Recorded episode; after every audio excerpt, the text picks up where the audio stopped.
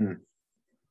Such a it it really brings into a perspective of what you would consider bad, you know, versus good, you know, and so what when I think about good studios, I think about studios that are pretty transparent with their fan base and their customers, um, ones that aren't too focused on making more money after the sale. You know, so for me, a studio often gains bonus points or at least brownie points by releasing free content, but then also having content that you could purchase that is going to be way more impressive and game changing than the free content. You know, so I would say one example is Monster Hunter World for me, where a lot of monsters and a lot of equipment and um, new skins and new um, I guess I want to say companions. Most of those were free. And then it was uh, Iceborne, where you paid like $40 to get almost a completely new game, you know, with new mechanics and new armor and even new, you know, monsters going on. So it was just, it's just one of those things where it's like, I think every company is not exactly all white and all black, but what what's a company that defines more positive than negative you know? And if anyone wants to take that question they can. I'm just to say the only lead up we had to this podcast was say your favorite studios and your least favorite studios and what the fuck like when did we decide we were going to go like plunging deep into this like I didn't realize I had to write a book report. Jesus Christ, Dave. Like every question you have is like, tell me your philosophical opinion on the on the current status of how our studios are reflected in real life. Like what? I thought I was going to talk about how much I hate RPGs and therefore Bethesda sucks.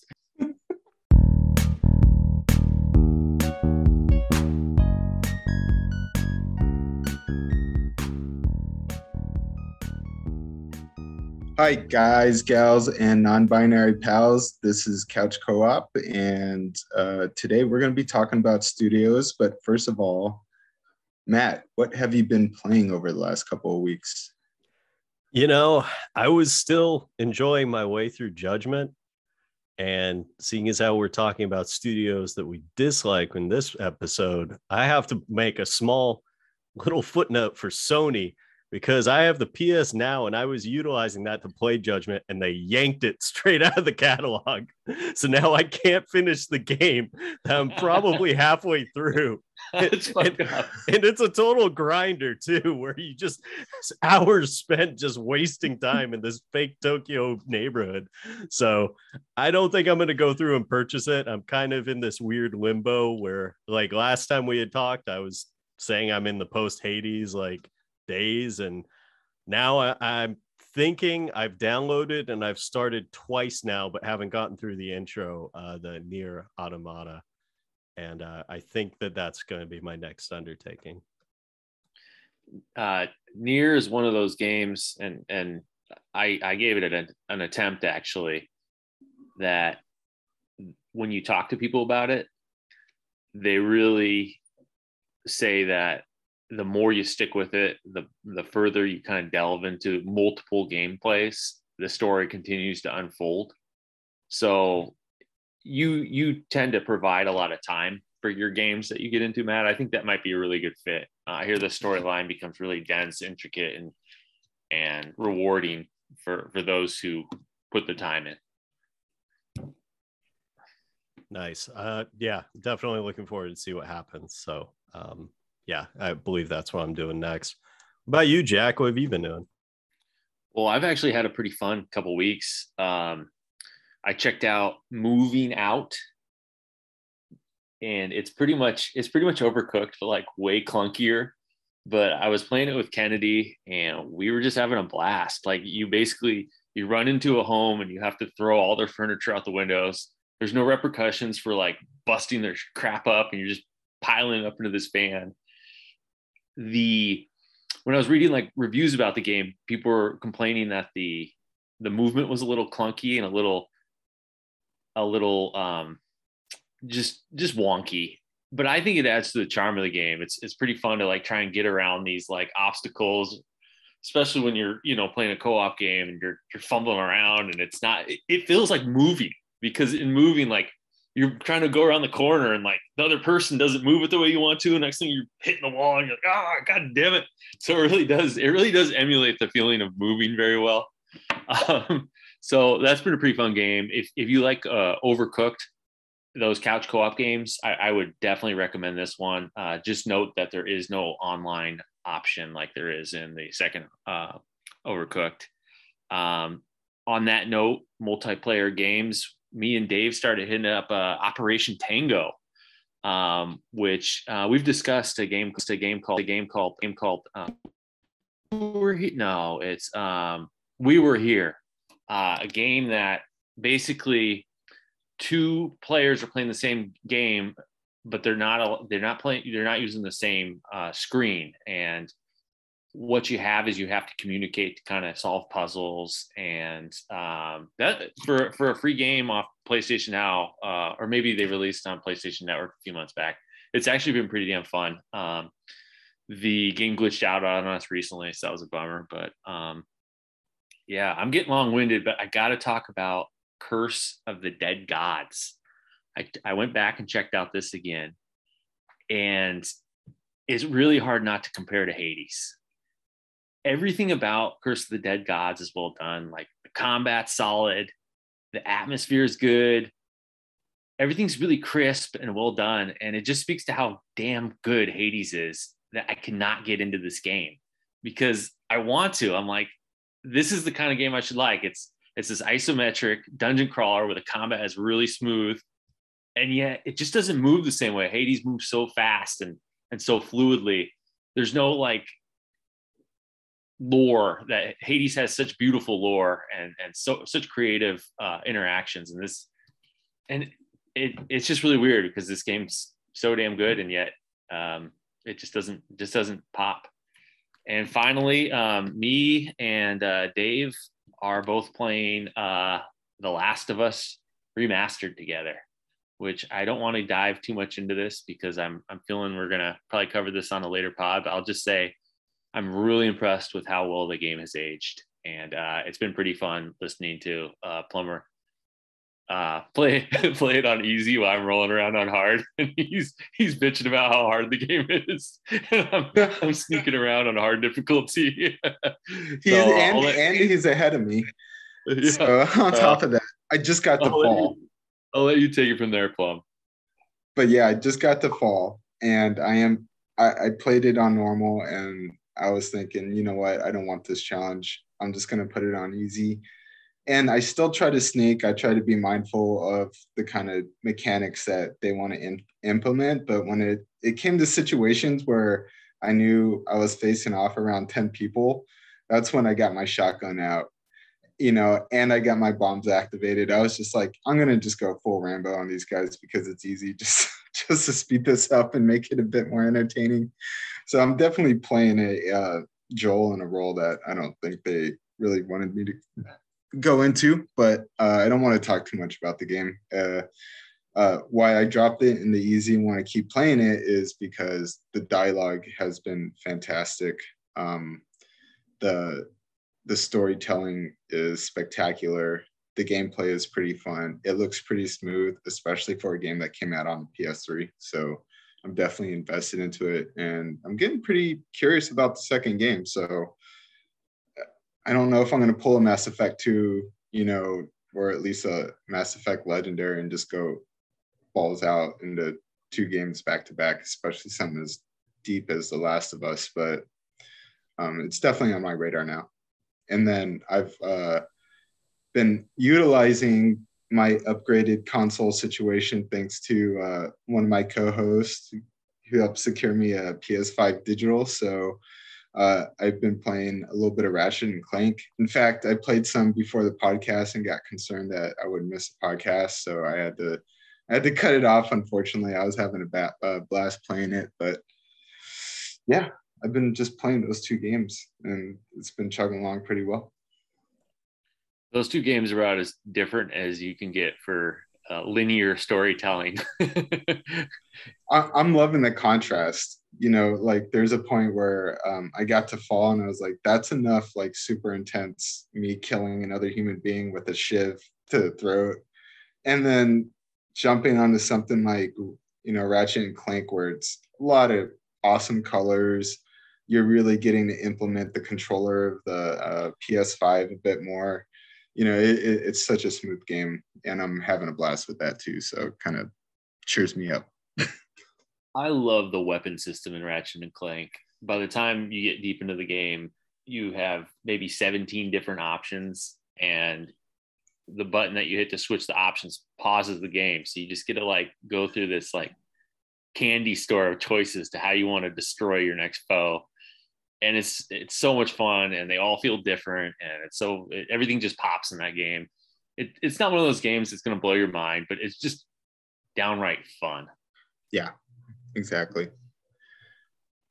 So, um, well, speaking of uh, fun games, let, let, let's get into what the heart of this podcast is, and it's about studios, uh, the entities that produce these games. Um, and there's this focus on studios because even though a lot of the times the publisher can have a pretty negative effect on a studio, uh, sometimes they're just left alone to do their own thing and they get published as is without too much interference.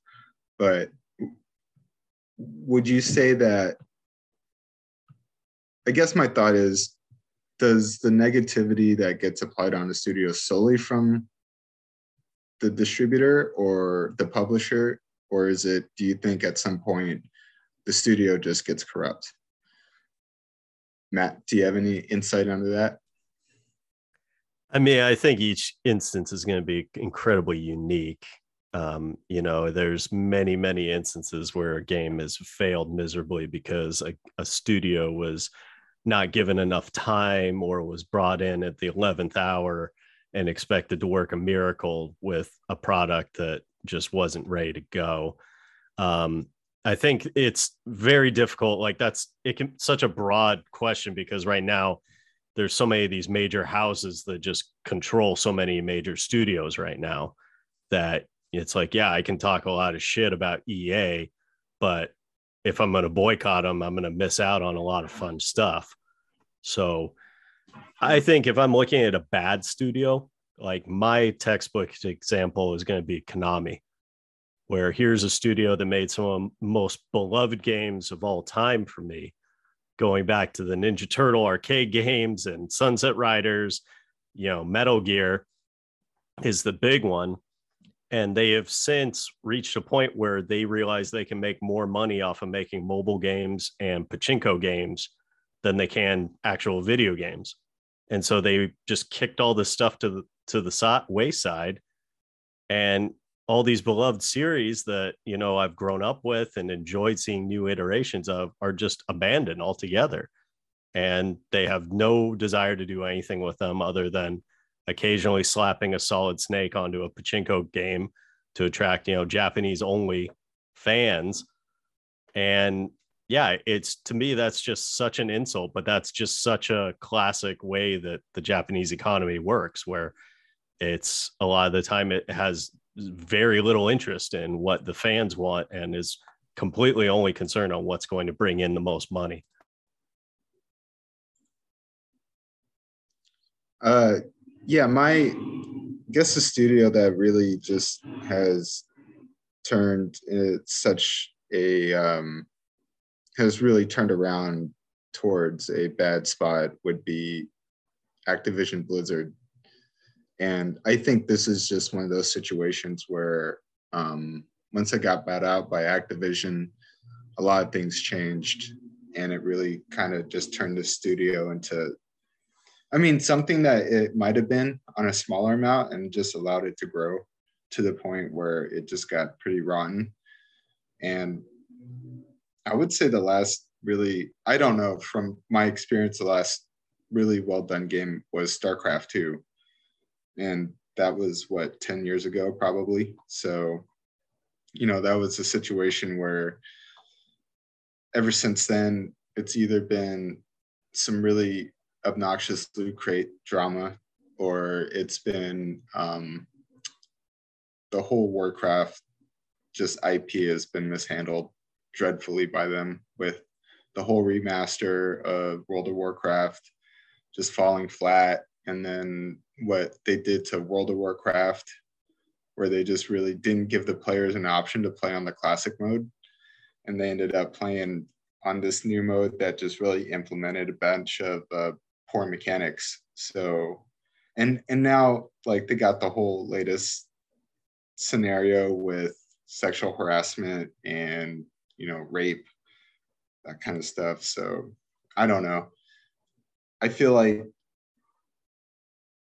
the the stuff i mentioned last is probably something that's just endemic of big culture studios. It it happens in entertainment probably across the board it's not an excuse but um I think it's something that it was just like it got called out pretty hard and brushed a bit under the table. It kind of it got its like five minutes in the spotlight and just disappeared somehow, you know. So I don't know if all studios deal with that or it's just Blizzard, but it, it's just so many other things. Overwatch, the way that's being handled, and how poor the second game reception has been because it's it's getting packaged as a game, but it seems like it's just more of a a really large DLC being thrown onto it. So I don't know. Blizzard's been a disappointment. Um, I had a I had a blast with uh, World of Warcraft, or not World of Warcraft, but Warcraft Three. And I had a friend that played World of Warcraft, and I loved sitting down and just watching him and explain what his character was doing. And it seemed like there was a point where Blizzard was the industry standard, and now it's just kind of turned into a bad situation. Something you want to avoid most of the time. I was gonna say, like you a uh, good example too would be like the Diablo 3 announcement where they said it was basically going to be mobile and it was such a like flippant response when there was outcry from the fan base. Meanwhile, one of the most popular games going right now is the Diablo 2 remaster that just released. And you know what does that tell you? It's like sometimes your responsibility when you're creating entertainment like this is to give the fans what they want. Um, you know there there's straddling that line of you know advancing your product and creating new innovations but also delivering what people are hoping to see. So um, i think that that was a good example of a company that just again similar to konami just was completely focused on what they felt was going to maximize their bottom line and uh, that's always upsetting when it comes to an entertainment product. Jack, do you have any opinions on this? Um, I try not to comment too much on what I, I a, a lot of these are like really hot button topics, very controversial. And frankly, I just haven't spent enough time researching this kind of stuff to have an informed opinion. So I don't really want to touch upon like any of this super i mean obviously everybody everybody is aware at this point that some really um, unfortunate and irresponsible behavior was occurring at blizzard. Um, but i just don't really know that much about it. I don't i love video games. I don't want to taint my I want to taint my video game experience by reading about what a bunch of assholes these guys are. Um, so uh, anyway, what I guess what I was, I guess, I guess my thought is, um, you were asking like what kind of effect these producers have on the studios, and for me, the the line becomes so blurred between like what is the studio, what is the producer. For for example, when I think of like my, when I think of my least favorite studios, I think of Bethesda, um, and all respect to those people who enjoy their games because they do they do make quality games and they produce quality games. Not they don't just make them but one of basically any game that comes out of Bethesda, I kind of have an idea that it's not going to be my uh, my forte. So I think Bethesda especially is tough because in certain cases they've taken IP that again was beloved like perfect example in, in my instance would be Fallout, where they took one an iteration of a game I loved and have turned it into something completely different to where now it's almost indistinguishable from just a random first person shooter. And that's just so unfortunate to me because so much what made me fall in love with Fallout was like the quirky storytelling and just kind of like the focus on just like more the uh you know i guess the lack of in-depth action and more being able to kind of slowly take a step back and like really see everything that's going on. So i don't know that always frustrates me where it's like now it's become something that i have zero interest in playing ever again and it's just being made for a completely different audience. So with konami do you feel like the the departure of kojima really had the biggest impact on the studio, or at least was its way of showing a an, a dark side to its business, you know, when he left? You know, I, I agree with Jack in the sense that like I don't know enough to have an informed opinion. Strictly speaking, from what my gut tells me, is that he had reached a point where he kind of needed to go because it, it's like a director, a Hollywood director that does really, really well. And each time they do an amazing movie, that budget keeps getting bigger and the expectations keep getting bigger and they keep demanding bigger and better crowds. It's like kind of look like Christopher Nolan. It's like every movie he gets now has like the biggest budget ever. He has like an audience or a cast that's nothing but A-listers. He can film wherever he wants in the world and at a certain point that's going to break like at a certain point the studio just can't continue to make it bigger and bigger and bigger and that's kojima to a t. It's like every game he wants to tear down the whole engine start something brand new create some completely new innovative perspective on everything which is awesome from an artistic standpoint. But that's on the other side where it's like they do need to make money at some point in order to afford these ventures. And some of his games weren't making money as a result of all that legwork that goes into it.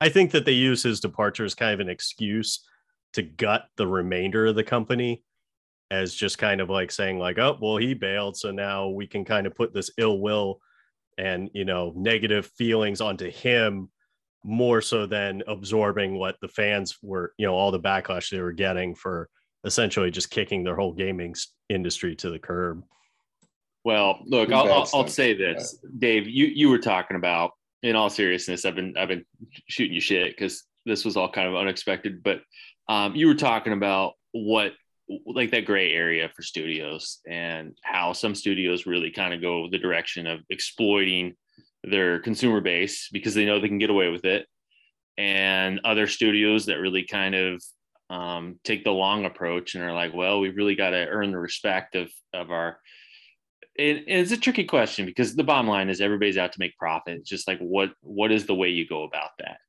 And if you're going to talk about the two ends of that spectrum, I mean, absolutely, there are those studios that completely take advantage of the fact that they have a captive audience. For instance, there's no people love playing video game basketball.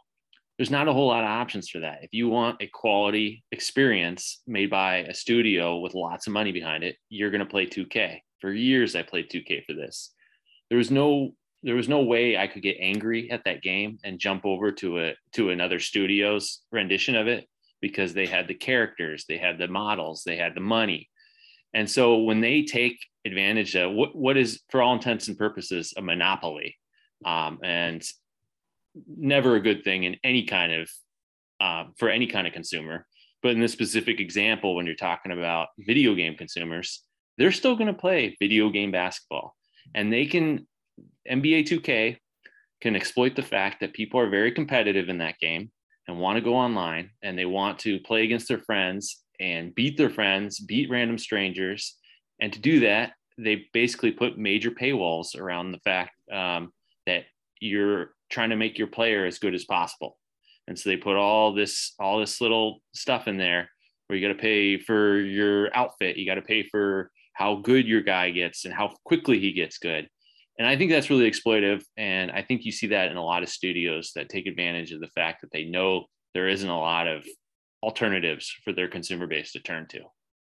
Yeah, I was gonna say though, I would prefer that over the instance we saw with EA. Um, what was it, the Star Wars Battlefront one, where you had to play X amount of games on top of the, all that in order to unlock certain characters. And it, it was, was some, 40 hours. Yeah, it was unlock just, Luke or Darth Vader. Yeah, just a ridiculous amount of time just just to do something like that. It's like I, I don't like that, but part of the reason I don't like that is because it's not something I grew up with. I also think a game like NBA 2K for certain people is one of those everlasting gobstopper type things where somebody's willing to sink 200 bucks into it because they're going to play it for a whole year until the next iteration yeah. comes out. And you brought up this point on a previous podcast, Matt, just how what what a game provides is, is relative because I mean, sure you can bitch all you want about how NBA 2K they you know they exploit their consumers, but I mean, if you're providing somebody a thousand hours of entertainment and their name's not David, they're probably going to be pretty happy with however much they end up having to pay for that game. Um, now, if uh, if you're like me and you just want to jump on because you, you 10 years ago used to be really hooked on this game, well, my reaction is to be really angry because I can't just jump on and have a good time without one this this huge skill this huge skill issue. And the fact is everybody's dumping a lot of money into to make their characters better. Um, that was something I felt that Rockstar took advantage of in uh, GTA Online, or even Red Dead Redemption 2 Online, where you could buy superior stuff if you uh, just pumped enough money into the system. Or at least you could put yourself into a situation where you're getting XP boost you know, which effectively, you know, just makes the game a bit faster for you. So, you know, Rockstar is pretty um, obnoxious about it, but I mean, I just don't hear too much negativity about it. I mean, they're pretty upfront. You know, they they do a lot of you know deals where they make the currency much cheaper. I'm not saying that that's good. You know that that's a positive thing, and it should like not overshadow the fact that you know, if you pump enough real money into GTA Online, you can buy yourself a space laser that just eliminates any player in your server. And they've put a time lock on it where I think it's 24 hours before you can fire another one, but still, nevertheless, you know, with the right amount of money, you can eliminate anyone you want to in that game, you know? So I would push back though in Rockstar's defense that one, they're selling a single player experience that is built that the initial payment you make for a game like GTA 5 or Red Dead Redemption 2 is built around a single player experience. The whole concept of GTA Online really didn't take off until months and even to the point it is now, years after that. So at this point, if somebody's still playing that game, they either got it heavily discounted for the base game and now they're just paying for their online how they want to experience that or they've gotten like matt said thousands of hours of entertainment over years of time and beyond that there's just not the same level of com- competitiveness in in those games as there are in a sports game. Yeah. Um but still it's the fact that you know someone can purchase up um Matt was mentioning Battlefront, the first Battlefront game, if you ordered a pre-order version that was like the middle package, uh, you got Han Solo's pistol, and that thing just melted people. I was watching highlight clips of some dude just going on 13, 14 kill streaks before someone could stop him. But you know, that's like every life. So his kill death ratio is still ridiculous, you know, even if he didn't pull a, you know, a 16 0. Um, so anyone that spent like 15 to 20 more dollars just automatically got a pretty substantial advantage in an online match you know where most people are probably just going to pay for the standard game and not have access to this beast of a weapon you know so that that's a scenario that you know i'm kind of like skirting on i don't really consider rockstar a, a really negative company I think they're more of a company than most of the other gaming companies are because they just found something that works and they're just pile driving it to the death.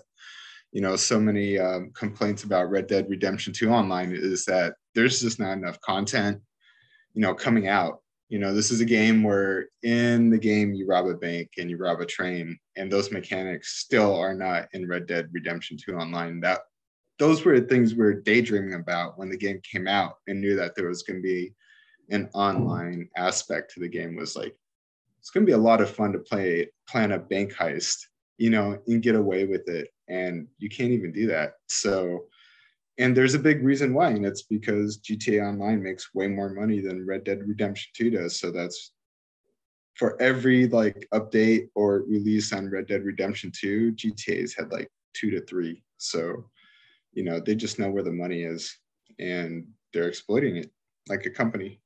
I would also say though too that the style of play in GTA 5 is I mean, I, I have almost no experience with it online, but it's seemingly more akin to like goat simulator than versus like Red Dead, where like Red Dead, it's like had such an amazing campaign. And yeah, I agree. Like the whole time I was playing, I was like, this would be so cool if the multiplayer thing is even fraction as good. But but I feel like what actually has kept people really engrossed in the GTA 5 world is because it's just so chaotic and so goofy and random and and there's so many vehicles and access to things that people just have literally dedicated hours and hours and hours to just experimenting with trying to do the most ridiculous stuff.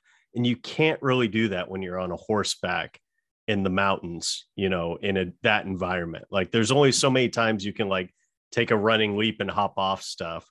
And they didn't implement enough like modification sort of things like Skyrim, for instance.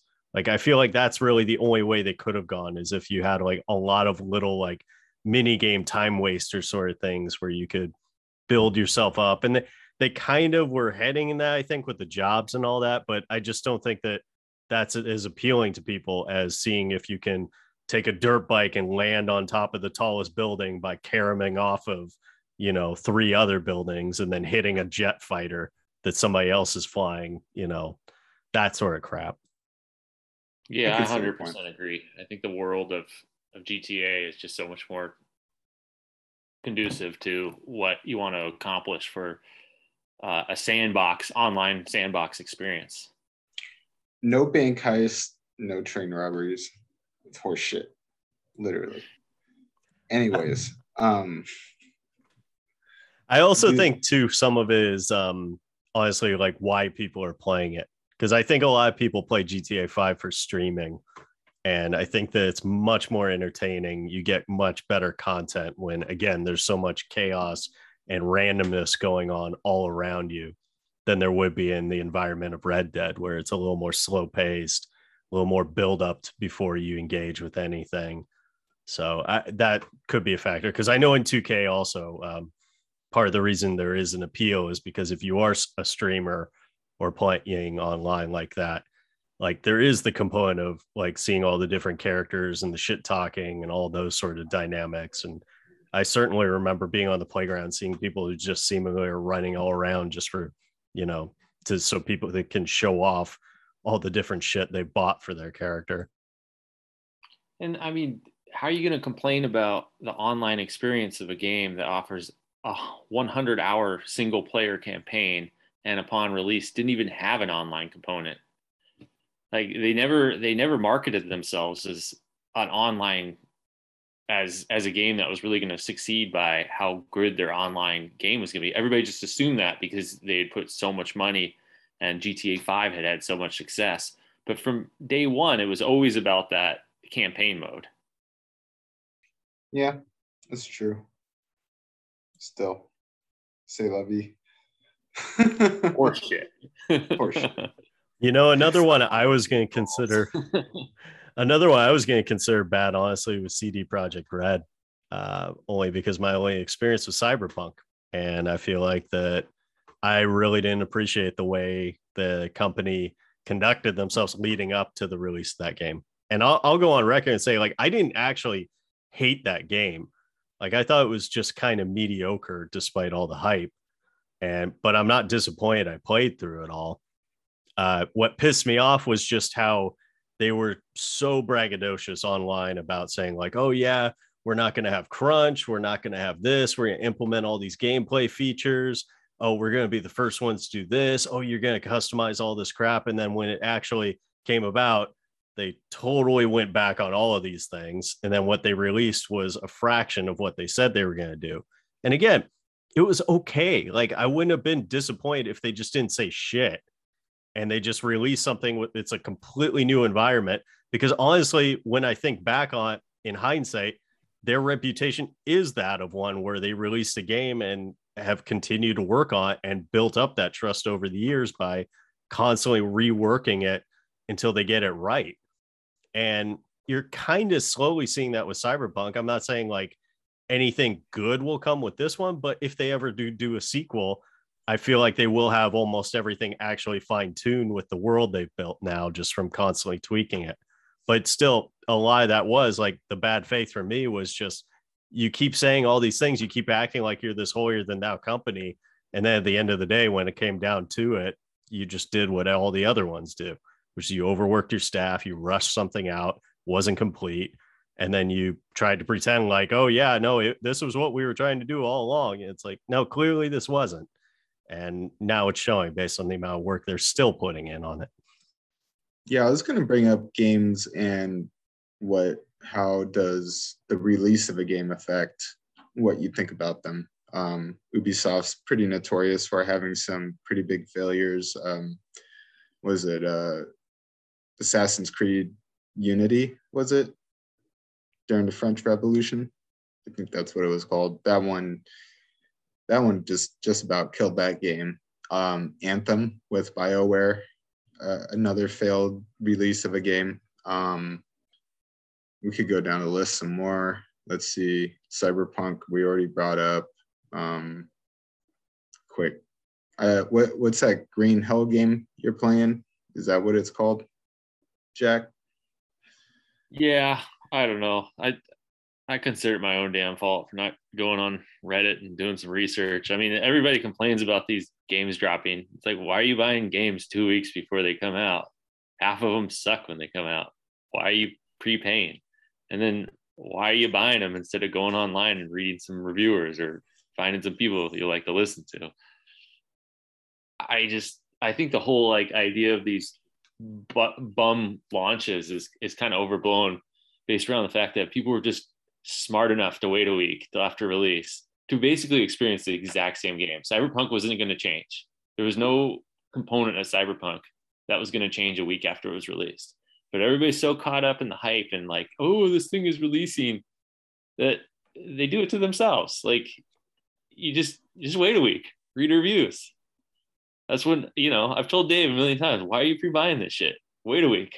You're gonna know if it sucks or not within a week, and then you save 60 bucks. It was the greatest game ever made, Jack. Told you that.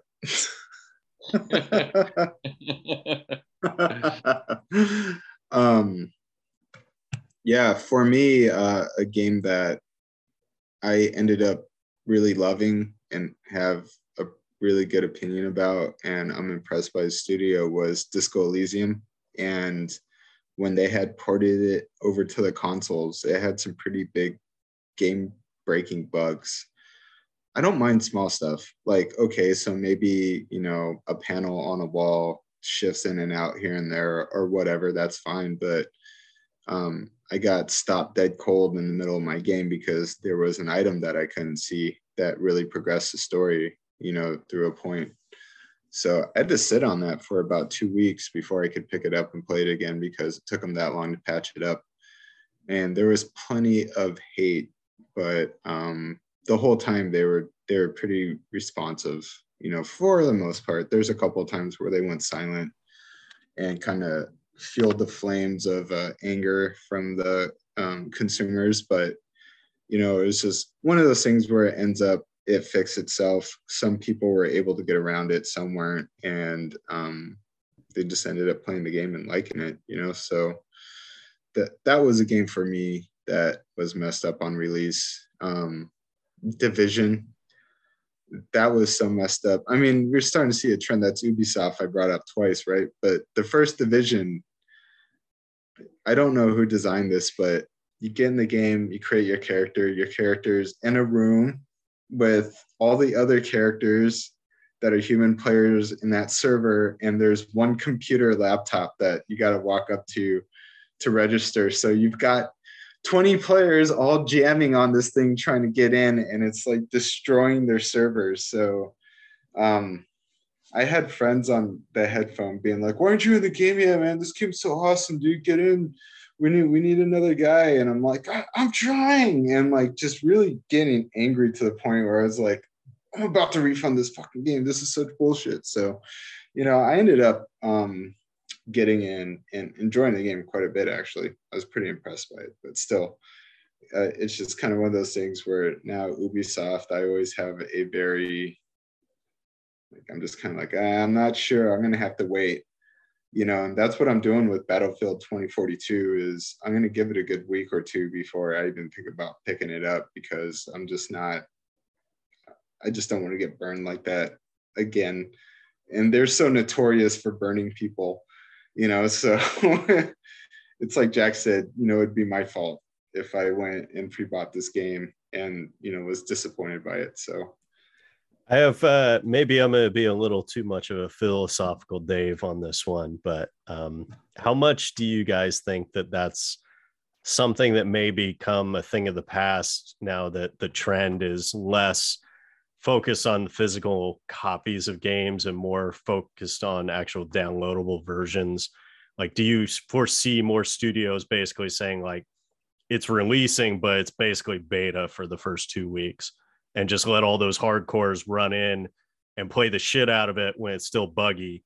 And it's not officially released, but that way they can really work out all the kinks for the true like release to the more casuals. Or do you think that it's just no matter what, like something that we're just going to always have people releasing and there will be bugs and they'll eventually fix them a month later? Yeah, I don't have any problem with kind of shaky releases as long as it's transparent. I think going back to uh, CD Projekt Red, the information they were providing leading up to the launch of that game was incredibly misleading. It was downright disrespectful to to their the consumer, and I, I mean honestly, in a lot of ways, it, it, was probably illegal.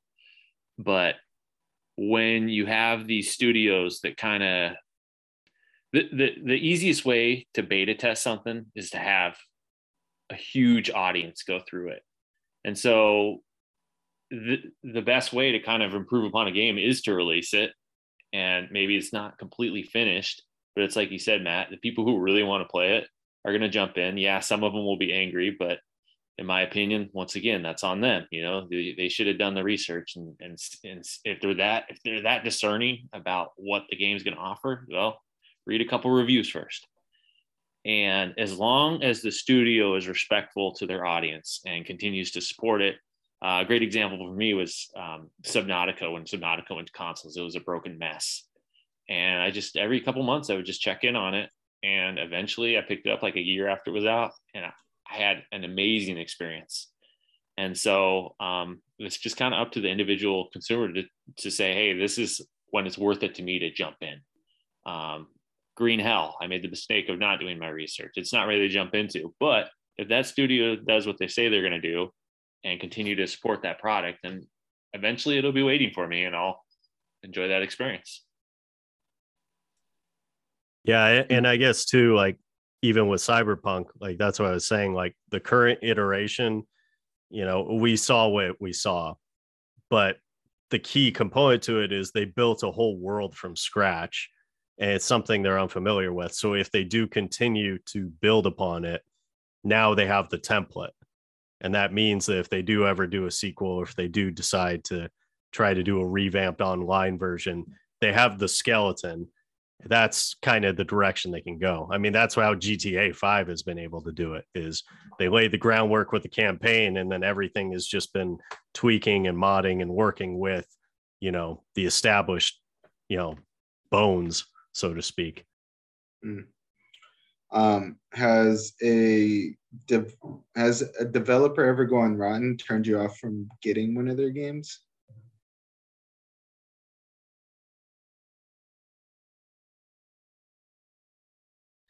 Well, I mean, you could say that's the case with 2K, but in most cases, my attention span for a specific type of game does not last long enough for me to kind of run that gamut of of going from when uh, a studio is at its creative peak to when it really kind of starts to fall into the cesspool of money making and profiteering. Uh, Matt, you gave the example with, um, I mean, was it was it Fallout? Yeah, I've I've just never had that, and and I think it's kind of I think we touched on this earlier. Um, I don't have the same history with a lot of these studios as you guys do.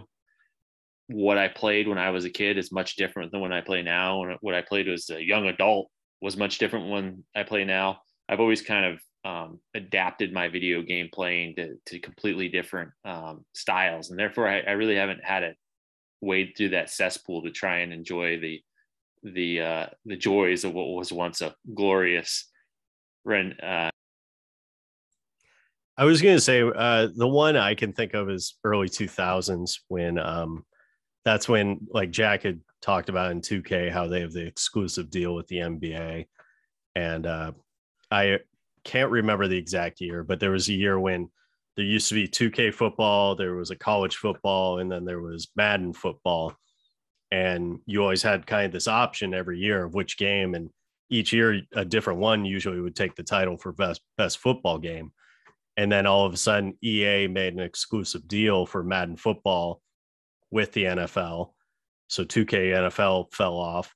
And then the college one also, uh, they because uh, I want to say it's mid 2000s they were starting to have the the lawsuits about the uh, player likeness so they stopped altogether making the college edition.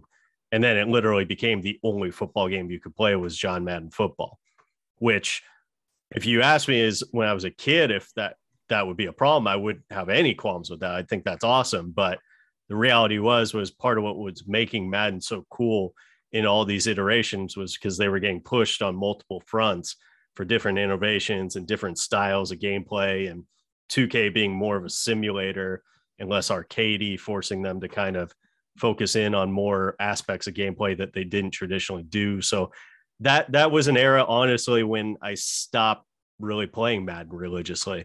Um, you know, it used to be a game that I'd pick up every year, no, no question asked. And then after that kind of happened, I forget which iterations there were. The one I used to play with you, Jack, but I just remember it started falling off, and I just like lost interest altogether because it wasn't really pushing for anything once there was no competition anymore.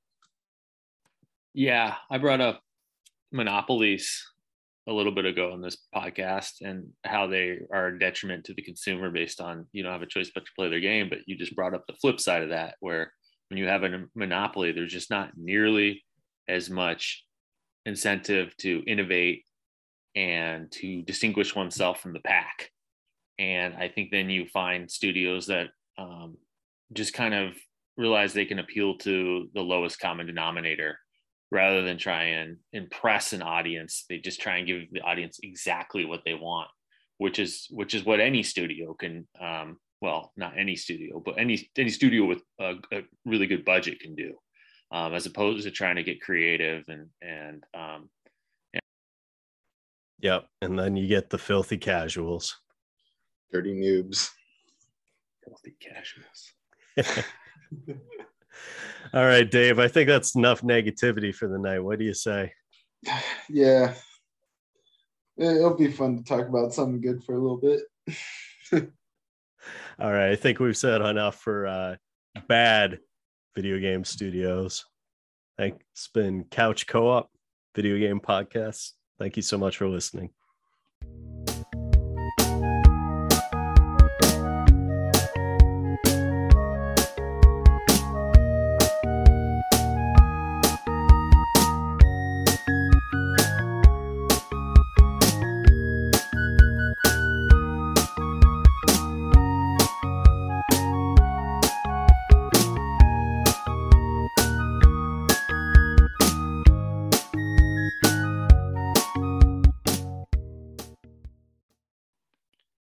Not what I expected at all. It took me like a solid 20 minutes to like completely flip it and be like, okay, we're not talking about this.